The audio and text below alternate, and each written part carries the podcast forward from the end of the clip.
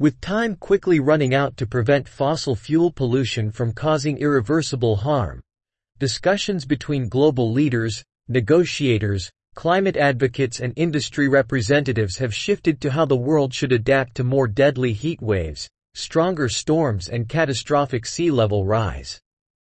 Despite the widespread impacts of the climate crisis, the annual negotiations have been contentious.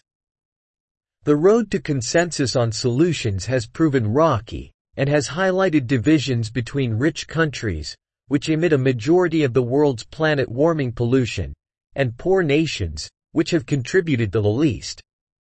A major debate among the parties has been whether to phase out or phase down fossil fuels. At COP27, a number of nations, including China and Saudi Arabia, blocked a key proposal to phase out all fossil fuels, including oil and gas, and not just coal. Another focus this year will be on the so-called Loss and Damage Fund, which countries included in last year's agreement. The fund would help shuttle money from the richest countries, which are responsible for the vast majority of the climate crisis, to poor countries, where the impacts have hit hardest.